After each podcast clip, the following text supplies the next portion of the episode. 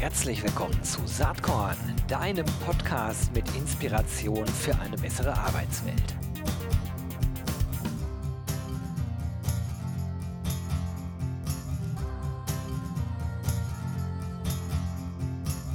Hallo, ich bin Gero Hesse und wie immer bin ich nicht allein hier beim Saatkorn Podcast. Ich habe heute Jenny von Zeppelin zu Gast. Sie ist Editor, leitende Redakteurin beim Kapitalmagazin. Herzlich willkommen, Jenny. Vielen Dank. Hallo, Gero. Freut mich total, dass du hier bist. Wir sind ja quasi Kollegen, das muss man jetzt mal hier äh, sozusagen äh, breit treten. Nicht, dass mir das irgendwie komisch unterstellt wird. Denn mein Hauptbrötchen-Arbeitgeber gehört zu Gruner und Ja und das äh, Kapitalmagazin gehört natürlich auch zu Gruner und Ja. So, insofern, äh, da Jenny dort Redakteurin ist, äh, sind wir im weiteren Sinne tatsächlich Kollegen. Äh, ich fungiere aber hier heute in meiner üblichen Rolle als Saatkorn und stelle viele dumme Fragen, die Jenny dann beantworten muss. Und es geht äh, heute um die Studie Deutschlands beste Ausbilder 2021. Jenny, zum wievielten Mal bringt Kapital eigentlich äh, zusammen mit Ausbildung.de die Studie raus dieses Jahr? Ja, das machen wir schon zum fünften Mal, Gott sei Dank. Das äh, läuft ganz hervorragend mit dir und mit deinen Kolleginnen. Haben wir das ja aufgesetzt vor ein paar Jahren, weil wir gedacht haben, Ausbildung klingt vielleicht erstmal nicht nach einem Kernthema von Kapital, von einem Wirtschaftsmagazin, das sich mit sehr vielen volkswirtschaftlichen, betriebswirtschaftlichen Themen vielleicht an eine eher ältere Zielgruppe wendet. Warum gucken wir uns also den Ausbildungsmarkt an? Aber ähm, nachdem wir uns einmal reingekniet haben und so viel gutes Feedback auch von außen bekommen haben, haben wir gemerkt, wir sind auf dem richtigen Weg, wir machen das weiter, wir schärfen die Fragen nach und wir wollen immer mehr reingucken in die Unternehmen, was machen die da eigentlich? Wie findet Ausbildung statt? Wie machen es die Unternehmen, die richtig gut sind? Was ist ihr Geheimnis? Und also ich selber kann gar nicht genug davon kriegen, deshalb möchte ich es auch im sechsten, siebten, achten Jahr noch mit dir weitermachen, Gero. Das ist Musik in meinen Ohren, denn ich finde die Studie aus vielen Gründen natürlich auch echt wichtig. Erstmal muss man ja eine Lanze brechen überhaupt für dieses Ausbildungssystem, was wir in Deutschland haben, was ja nach wie vor äh, sozusagen Deutschland typisch ist, teilweise schon exportiert wurde, aber glaube ich nach wie vor ein echt gutes Modell ist, um junge Menschen ähm, in den Beruf, in die Arbeit zu bekommen. Und äh, da unternehmen natürlich viele Unternehmen auch große Anstrengungen. Es, es wird nicht unbedingt leichter, an gute Azubien und Azubis ranzukommen. Stichwort demografischer Wandel. Da müssen sich die Arbeitgeber strecken. Das ist ja auch Kernthema hier von Saatkorn. Und ja, wenn man so ein bisschen auf die Zahlen schaut, ich habe mir das hier nochmal aufgeschrieben, in diesem Jahr haben sich 652 Unternehmen beteiligt äh, an der Befragung und von den 652 sind 505 mit einem überdurchschnittlichen Ergebnis äh, in dem Ranking quasi äh, bewertet worden. Und ähm, in der Kapital wird ja sozusagen, ähm, werden die guten Vorbilder nach vorne gestellt. Ähm, die, die nicht so gut bewertet sind, die erfahren das natürlich dann äh, direkt, aber nicht unbedingt aus dem Magazin. Und wie ist denn deine Sicht darauf? Äh, tun die Unternehmen da mehr als, sagen wir mal, vor fünf Jahren? Wie ist die Entwicklung bei den Arbeitgebern? Mhm. Also die Teilnehmerquote ist in etwa gleich hoch geblieben. Das sind immer so zwischen 600 und 700 Unternehmen, die sich ähm, bewerben und die diese sehr ausführliche, lange Studie mit über 90 Fragen auch beantworten, die das wichtig finden, weil sie auch selber merken, dass sie sich ja noch mal ganz anders beschäftigen mit der Evaluierung ihrer Ausbildung und was sie da eigentlich tun und die wollen sich messen, wollen zeigen, was sie gut machen und ähm, ja, Gero, ich glaube tatsächlich, diese Quote hört sich ja schon wahnsinnig an, wenn von 652 teilnehmenden Unternehmen so viele ausgezeichnet werden. Aber man muss sagen, ich glaube, der Reflex bei den Unternehmen, die ohnehin schon gut finden und die denken, dass sie eine exzellente Ausbildung haben, ist natürlich größer, sich dann auch an so einer Studie zu beteiligen, um das nochmal von außen, von uns bewerten und zeigen zu lassen, als die Unternehmen, die ohnehin Schwierigkeiten haben, Nachwuchs zu finden und zu halten, die vielleicht auch noch an einigen Ecken und Enden mit der Qualität und den Inhalten ihres Ausbildungsprogrammes Probleme haben, die würden sich da jetzt vielleicht nicht so unsere, unter unsere Lupe legen. Und ähm, denen können wir aber auch anbieten, schaut euch die Ergebnisse an, die wir hier sehr umfangreich vorstellen und lernt davon. Also das ist ja auch so eine Motivation, so ein Antrieb, warum ich das mache, warum ich mich so ausführlich und so lange damit beschäftige, weil ich finde, dass die Unternehmen, die sich beteiligen und die wir auch mit vier und fünf Sternen zu Recht auszeichnen, das sind Leuchttürme, die wir da in Deutschland haben. Und da kann man ein bisschen genauer reingucken und von denen können andere Unternehmen auch lernen. Auch Unternehmen, die bislang vielleicht noch nicht teilgenommen haben.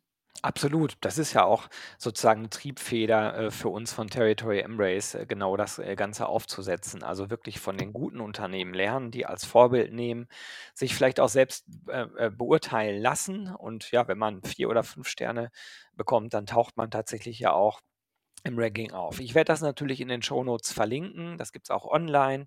Äh, das äh, Kapitalmagazin äh, zur Studie ist bereits ja schon erschienen, aber online kann man die ganzen Listen noch sehen und ähm, dazu sozusagen dann schauen, wie äh, Unternehmen da in unterschiedlichen Branchen, in unterschiedlichen Größenordnungen ähm, abschneiden. Ähm, was ich noch ganz wichtig finde, die Ausbildung ist ja nicht nur die Ausbildung. Es gibt ja auch das duale Studium und auch das wurde dort entsprechend berücksichtigt. Genau, das gucken wir uns beides an. Wir bieten das allen Unternehmen an und wir sehen ja auch eine richtig hohe Quote bei den teilnehmenden Unternehmen, die beides parallel anbieten ja. und sehr, sehr viele duale Studiengänge auch anbieten. Das hat mittlerweile eine Vielfalt an unterschiedlichen Disziplinen, Ausbildungsrichtungen angenommen, die tatsächlich vorbildlich ist und weltweit vorbildlich ist und international auch mit großer Aufmerksamkeit angeschaut wird. Absolut. Also, Also vielleicht nochmal zu den genauen Zahlen. Du hast es eben gerade schon angedeutet.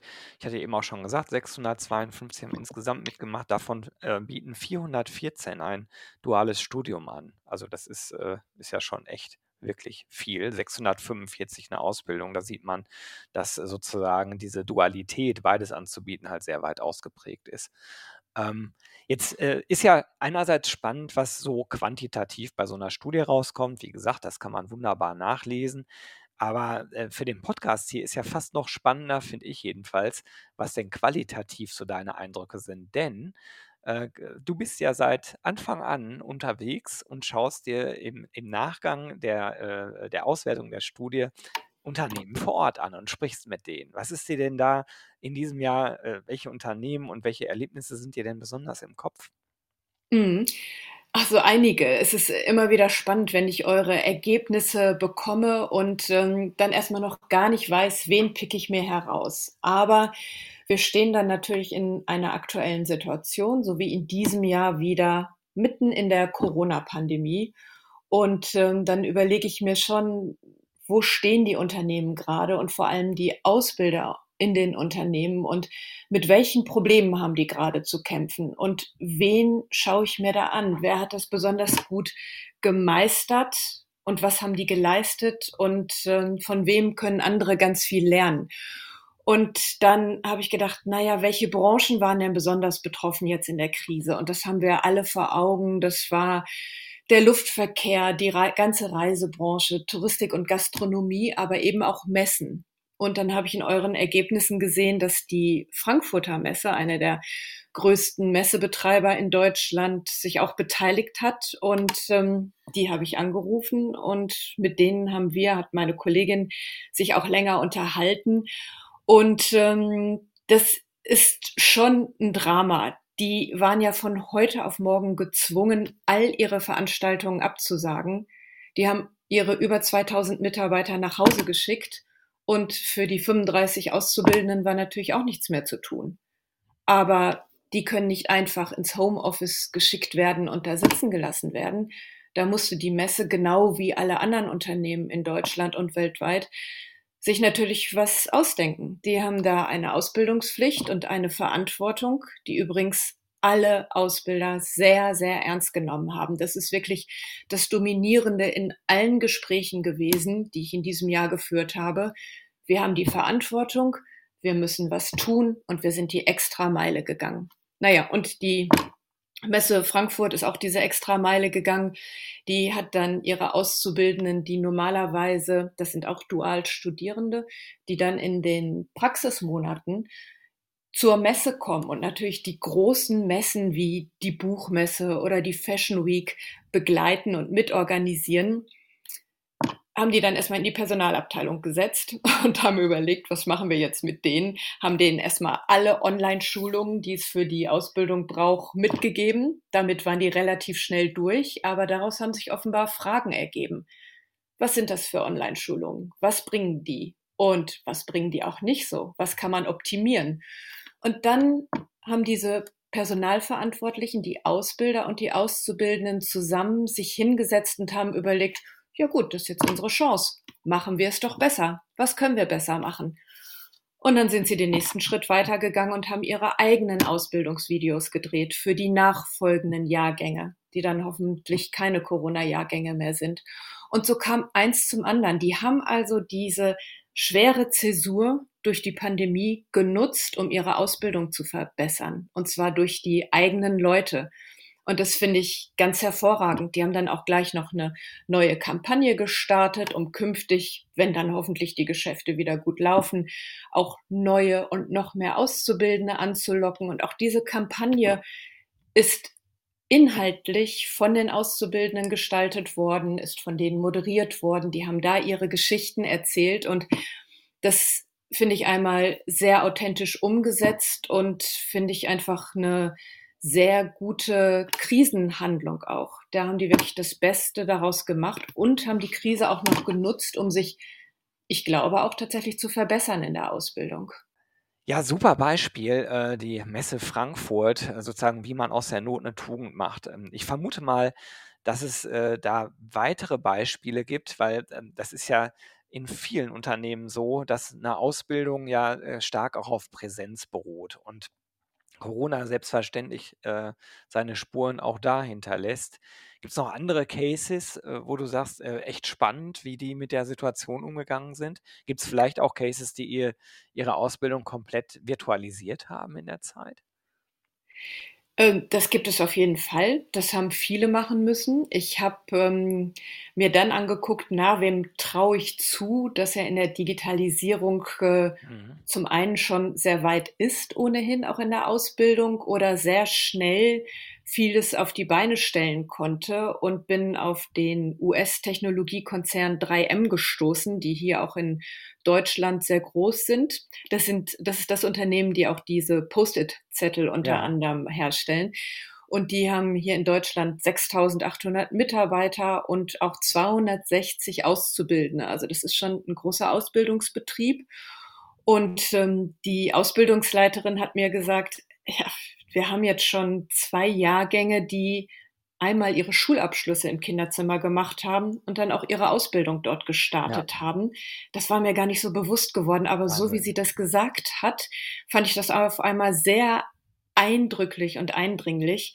Und sie gehört auch zu den Ausbildern, die wahnsinnig empathisch auf diese Situation eingegangen ist und sehr flexibel. Und das hatte dann gar nichts mehr mit amerikanischen Konzernen zu tun, aber sie hat gesagt, naja, von unseren Kollegen in den USA haben wir natürlich gelernt, ganz wichtig ist, dass Ausbildung Spaß macht. Auch unter so harten Bedingungen müssen wir dafür sorgen, dass die jungen Menschen oder die Auszubildenden motiviert bleiben, dass wir auch Fehler tolerieren, dass wir daraus lernen und dass jeder Einzelne Verantwortung bekommen soll.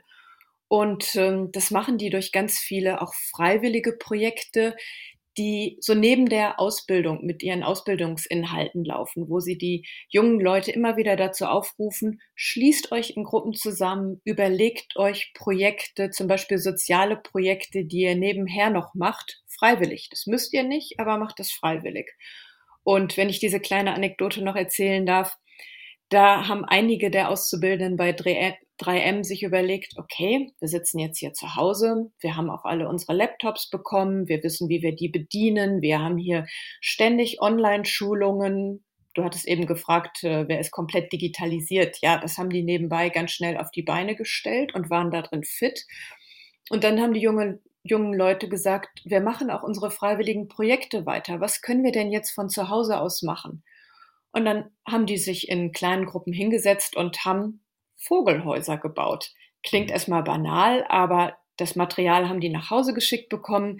Die hatten da großen Spaß dran, auch handwerklich tätig zu werden, was sie sonst in ihren Jobs nicht unbedingt sind, haben diese Vogelhäuser hergestellt und haben die dann hinterher im gesamten Kollegenkreis bei 3M, bei den tausenden Mitarbeitern in einer Online-Auktion versteigert. Also damit haben sie nicht nur selbst Spaß gehabt, sondern die ganzen Kollegen, die auch im Homeoffice saßen, auch. Die haben richtig viel Geld eingesammelt, ich glaube über 2000 Euro, und das haben sie dann an den NABU gespendet. Also das war so eine Fit für alle Seiten und ähm, ja, ist auch bei der Ausbilderin sehr hängen geblieben. Da ist sie sehr stolz drauf, zu Recht sehr stolz drauf. Was ich daran total spannend finde, ist, dass man hier im Grunde genommen äh, digital gearbeitet hat, aber dann trotzdem hinterher ein analoges Projekt ja eigentlich durchgeführt hat. Da ist ja wirklich Mhm. was Physisches draus entstanden. Äh, auch ganz interessant in diesen Zeiten. Und dann noch was Gutes.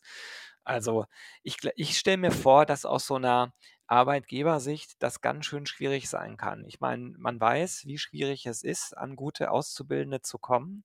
Dann, äh, dann kommen die und fangen an und dann muss man sie direkt nach Hause schicken, weil Corona ist und alles virtualisieren. Das ist ja was anderes, als wenn man sozusagen seine Stammbelegschaft, Menschen, mit denen man schon seit vielen Jahren zusammenarbeitet, nach Hause schicken muss wegen Corona. Auch das ist nicht einfach. Aber hier, die Leute haben ja noch gar kein Gespür fürs Berufsleben in vielfacher Mhm. Hinsicht und äh, erhoffen sich wahrscheinlich ja auch, endlich mal aus den eigenen vier Wänden raus, sozusagen ihr eigenes Leben zu starten und werden dann trotzdem in Teilen wieder zurückgeworfen. Haben dir da äh, Ausbilder, Ausbilderinnen auch berichtet, dass das psychologisch vielleicht echt anstrengend ist gerade und, und wirklich eine Ja, große Herausforderung?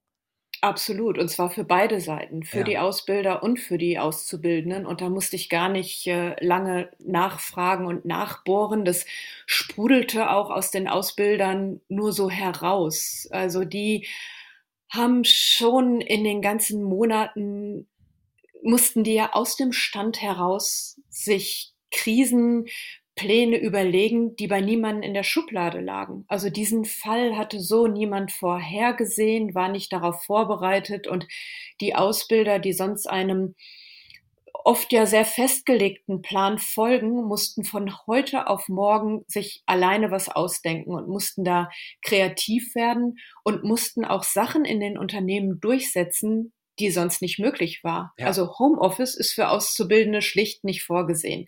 Nicht vorgesehen, nicht erlaubt und war nie denkbar. Und es musste jetzt denkbar werden. Und da mussten die HR-Verantwortlichen und die Ausbilder sich dann auch durchsetzen. Und bei aller Kraftanstrengung und Improvisation, die da allen abverlangt war, muss man auch mal sagen, das war und ist jetzt in der Krise auch eine Chance für HR, noch mal sichtbarer im eigenen Unternehmen zu werden und noch mal einen ganz anderen Stellenwert zu bekommen, neben den anderen Verantwortlichen, anderen Vorständen und anderen Geschäftsführern, die jetzt gesehen haben: „Oh ja, wie wichtig ist das? Welche große Priorität hat das? Und was haben die Kolleginnen und Kollegen da auch geleistet in den letzten Monaten? Und was wird davon auch bleiben, hoffentlich?“ Mhm. Das ist generell oft Thema hier in dieser Saatkorn-Podcast, äh, äh, äh, ähm, die veränderte Wahrnehmung von HR, weil HR auf einmal ja doch eine sehr große Rolle spielt, ne, wenn man auf einmal alles virtualisiert. Aber hier natürlich unter ganz besonderen, äh, Erschwernissen nochmal, weil es einfach eine andere Zielgruppe, ähm, von Mitarbeitenden ist, die man sicherlich auch echt anders behandeln muss, weil sie einfach noch gar keine Berufserfahrung haben. Genau, und da habe ich deine Frage eben, ähm, gar nicht konkret beantwortet. Du hast gefragt, ob das, ähm, auch psychologische Probleme oder Themen mit sich Ja, gebracht haben. Ja, hat es. Und das war auch neu für die Ausbilder, dass sie auf einmal bei den Jugendlichen viel mehr im Privatleben verankert waren. Also an den Bildschirmen haben die natürlich auch mitbekommen, wo sitzen die, wie leben die, unter welchen mhm. Lebensumständen holen wir die da gerade ab, welche Voraussetzungen gibt es.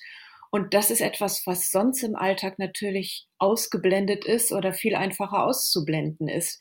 Das war jetzt sehr persönlich und gerade junge Leute mussten dann vielleicht auch noch mal anders motiviert werden, tatsächlich morgens aufzustehen und äh, zu den ersten Calls zu kommen und sich ihren Tag selber einzuteilen. Das ist sonst auch nicht unbedingt das Thema, wenn die Leute vor Ort in der Firma im Betrieb sind und alles seine geordneten Abläufe zwangsläufig hat, weil sie unter Beobachtung sind sozusagen. Also das musste jetzt auch noch mal anders erarbeitet werden mit den Auszubildenden, die zu Hause sitzen. Und ähm, ja, das war für beide Seiten sehr speziell und sehr privat.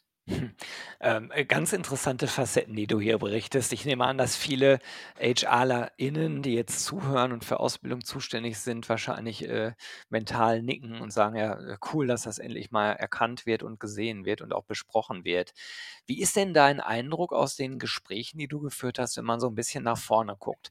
Äh, ist der, äh, der Eindruck, weil äh, die Gespräche, die sind jetzt auch schon ein paar Wochen her und Corona, ich weiß nicht, wie es dir geht, liebe Jenny, aber wütet ja quasi mehr denn je. Ich persönlich hätte gar nicht gedacht, dass wir solche Zahlen, solche Inzidenzwerte bekommen. Ähm, dass das nochmal hochgeht, hätte ich schon erwartet, aber so dramatisch nicht. Ähm, so, und du hast mit den Leuten gesprochen vor ein paar Wochen, mit den äh, Verantwortlichen für das Thema Ausbildung. Wenn die so ein bisschen nach vorne geschaut haben, ist da eher die Haltung, ja, Ausbildung wird demnächst wieder ganz normal, so wie vorher äh, funktionieren? Oder oder hat sich dadurch was verändert, Stichwort Digitalisierung, was auch in Teilen bleiben wird? Wie ist da so die die Denke? Ja, niemand hat gesagt, äh, alles wird wieder so, wie es früher war und wir sind auch froh drum. Nein, ganz im Gegenteil. Alle haben gesagt, es hat sich so viel verändert und es war gut so und es wird auch bleiben. Wirklich viele, selbst die, die schon digitaler aufgestellt waren, mussten da noch mal einen Schub reingeben und ähm, haben ihre Mitarbeiter mit technischen Geräten, aber ja vor allem auch mit Methoden damit umzugehen, ausgestattet und fit gemacht. Das wird bleiben. Es wird etwas wie Homeoffice bleiben und zwar nicht nur für die Stammbelegschaft, sondern tatsächlich auch für Auszubildende. Das haben auch viele gesagt. Nicht nur 3M, die ich eben erwähnt habe, sondern zum Beispiel auch das Bundeswirtschaftsministerium, mit denen ich auch gesprochen habe, weil ich so neugierig auf die war und ich mir vorher gar nicht vorstellen konnte, dass man eine Ausbildung in einem Ministerium macht. Und die stellt man sich ja als Verwaltungsapparat vielleicht noch mal ähm, unflexibler vor. Aber auch die haben gesagt, äh, nein, Homeoffice ist möglich. Das haben wir gelernt. Es hat auch Vorteile. Und natürlich werden wir das nicht abschaffen, sondern in Absprache mit den Vorgesetzten auch künftig in die Ausbildung mit integrieren. Das ist sehr interessant. Das ist allerdings fairerweise auch nur so halb verwunderlich, weil, äh, noch der Disclaimer, wir sprechen hier vor allen Dingen über Unternehmen, die ohnehin schon gut bis sehr gut unterwegs sind und dementsprechend auch in ihren Digitalisierungsbestrebungen wahrscheinlich auch progressiver unterwegs sind als, äh, die ganz große Anzahl von Unternehmen, die an der Studie eben nicht teilgenommen haben, äh, und die jetzt vielleicht zuhören und denken: „Au backe, äh, was bedeutet das denn eigentlich bei der Auszubildendenknappheit in Zukunft?“ Denn, äh, ich vermute ja, dass die Azubis sich eher an den modernen Unternehmen orientieren werden zukünftig als an denen, die, äh, traditionell, äh, weiter so agieren möchten, als hätte es gar kein Corona gegeben. Ich sage das mal so, äh, und so pauschal, weil ich weiß, dass es so eine große Dunkelziffer auch unabhängig vom Thema Ausbildung halt gibt ist gerade eine große Diskussion im in der HR-Landschaft. Äh, wie sieht die Welt nach Corona aus? Und da spaltet sich halt die Sichtweise zwischen denen, die eher progressiv denken und sagen: „Das war ein Brandbeschleuniger für Digitalisierung und das können wir nicht zurückdrehen“, und denen und da da setze ich mal voraus, dass die HR-Abteilung in der Regel eine andere Meinung vertritt, aber wo die Geschäftsleitung sagt: „Wir wollen aber zu unserer alten Arbeitsweise zurückkehren.“ Ich persönlich glaube, das wird nichts, weil am Ende, ähm, die, äh arbeitende Bevölkerung sozusagen entscheiden wird.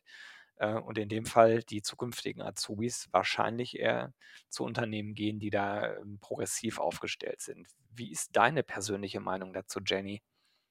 Das glaube ich auf jeden Fall. Wir haben ja alle mit, also erfahrene Mitarbeiter, wie jetzt auch junge Auszubildende, wahnsinnig viel gelernt, auch während der Pandemie. Das war für uns alle eine steile Lernkurve.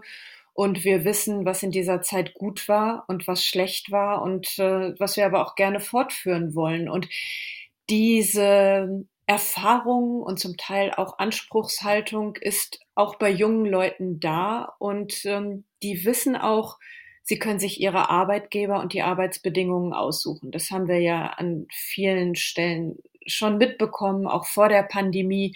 Und das hat sich nicht geändert. Und natürlich müssen die Unternehmen da offen und lernbereit sein. Das spüren sie ja auch durch den Fachkräftemangel und durch den Mangel an Auszubildenden, die eben nicht mehr alle Ausbildungsplätze sofort besetzen. Und da müssen sie flexibel bleiben, die Unternehmen, die Arbeitgeber und müssen sehen, was sie verändern können und ähm, wie sie ihre guten Leistungen auch sichtbar machen. Du hast eben gesagt, es gibt diese große Dunkelziffer an Betrieben, die sich jetzt an unserer Studie nicht beteiligen, die auch vielleicht noch nicht so exzellent sind, nicht so gut aufgestellt sind. Aber auch da kann man nur hoffen, dass die jetzt auch in der Krise gemerkt haben, sie müssen da was tun, um Mitarbeiter und Auszubildende anzulocken, um sichtbarer zu werden und um auch an ihren Problemen und Hürden noch zu arbeiten. Also das bereitet mir am meisten Sorgen, nicht die exzellenten Unternehmen, die sich auch weiter gut entwickeln, sondern die anderen, die da noch rumkrebsen und vielleicht auch Hilfestellung brauchen und auch nicht nur vom Staat finanzielle Hilfestellung brauchen, sondern so ganz praktische, auch auf die Ausbildung bezogen. Also wo können Sie noch praktische Hilfe bekommen? Nicht nur von den Handelskammern und anderen zuständigen Verbänden und Behörden, sondern ich glaube, da gibt es auch schon so erste kleine Ansätze, wo sich idealerweise auch Unternehmen gegenseitig helfen. Vielleicht die Exzellenten, die bei uns in der Studie sind und andere, die noch Hilfe suchen, die zum Beispiel in der gleichen Region unterwegs sind oder in der gleichen Branche, die voneinander lernen können und vielleicht auch einen gemeinsamen Pakt oder eine konzertierte Aktion starten können, um das Potenzial an jungen Leuten, die eine Ausbildung suchen, auch zu schöpfen und gemeinsam auszuschöpfen und die Menschen weiterzuentwickeln. Ja, das sind super Impulse von, äh, Jenny an der Stelle. Äh, noch der Hinweis darauf, in den Shownotes, äh, ist das alles verlinkt, auch die ganzen, äh, Listen sozusagen, die auch regional sortierbar sind. Das ist nochmal ein wichtiger Hinweis gerade gewesen. Ja, mir bleibt eigentlich jetzt nur an der Stelle erstmal Danke zu sagen, liebe Jenny, für all deine, äh, Eindrücke. Sehr spannend, was du da erlebst äh, als Redakteurin äh, in diesem Kontext. Und ja, ich freue mich auf die Auflage im nächsten Jahr. Du hast ja schon angedeutet, wir setzen das Ganze fort und danke dir jetzt erstmal ganz herzlich, dass du dir Zeit für Saatkorn genommen hast. Macht immer wieder Spaß, mit dir zu reden. Vielen Dank, Gero. Bis bald. Tschüss. Bis bald. Jo, das war diese Saatkorn-Podcast-Episode. Wenn du nichts mehr verpassen willst und dich überhaupt für die Saatkorn-Themen interessierst, dann abonnier doch einfach meinen niegelnagelneuen Newsletter. Und dann bekommst du jeden Sonntag frisch alle Artikel, alle Podcast-Folgen, außerdem noch meine wöchentliche Kolumne und die Verlosung der Woche in deine Inbox. Musst du natürlich nicht sonntags lesen, geht auch montags oder dienstags. Ich würde mich sehr freuen. Hier nochmal die URL saatkorn.com slash newsletter. Tja, dann bis bald. Ciao.